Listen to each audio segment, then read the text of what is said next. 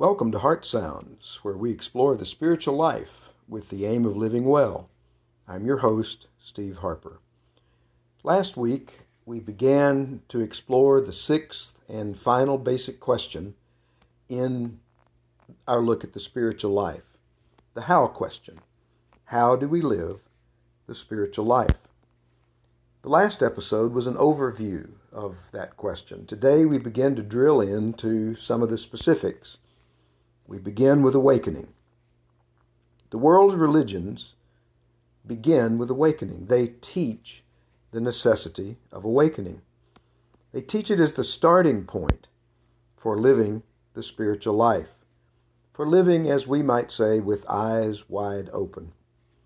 Hindus have a word for it. They call it prajna. Perhaps you know the word Buddha means one who is awake. And in the Christian tradition, Jesus told his disciples that he wanted them to have eyes that see and ears that hear. And Paul later said the same thing when he wrote, Awake, sleeper, and Christ will shine on you. So, however you put it, whatever word you give to it, the idea of waking up is when the spiritual life begins to be lived. What we discover when we look at awakening is that it usually comes in a process of what Walter Brueggemann calls disorientation, or what Richard Rohr calls disorder. It's this in between time, a time that can be uh, disruptive, that can be a time of disorientation, a time of suffering sometimes, uh, system failure. The old way just doesn't seem to work anymore. We see this in Buddha, who lived in luxury and in the palace for many of his years.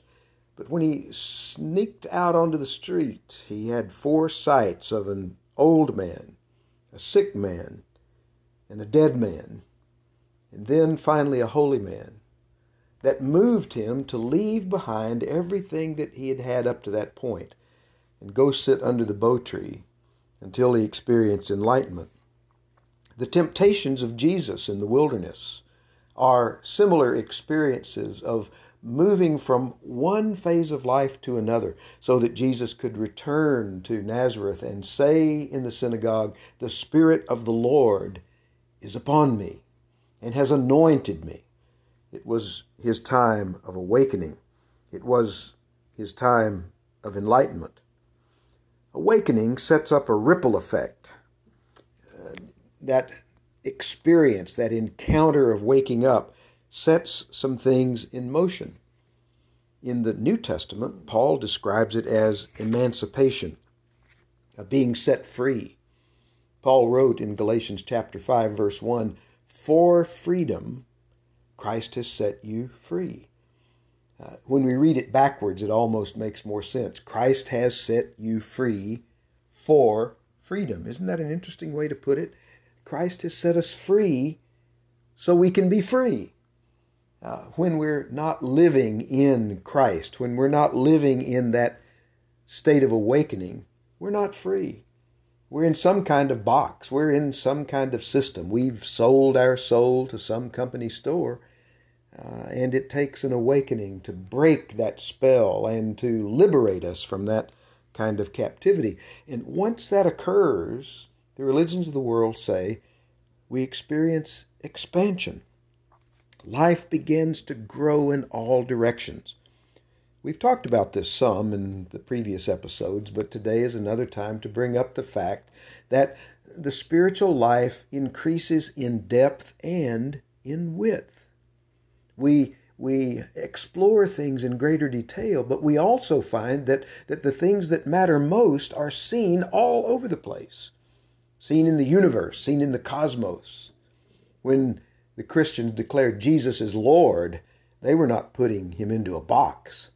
They were declaring what the book of Revelation says in chapter 1, verse 17 that he's the Alpha and the Omega, the beginning and the end. Go in all directions, and eventually you run into the universal Christ. It's what Paul wrote and said Christ is all and in all. This is, this is what the religions of the world teach. They teach enlightenment. they teach emancipation, they teach expansion. In the Christian tradition, we've come to often refer to this as a new birth. It's what Jesus talked with Nicodemus about in John chapter 3. It's, it's like being born again, a fresh start, a new beginning. It literally means born from above, which is that whole idea of awakening. The light shines into us, and we begin to see things and hear things, as Jesus put it in Mark. We see things and hear things, eyes to see and ears to hear, in ways we never have before. And once you do, there's no turning back. In awakening, God comes to us and says, Let's get started. There's a lot to see.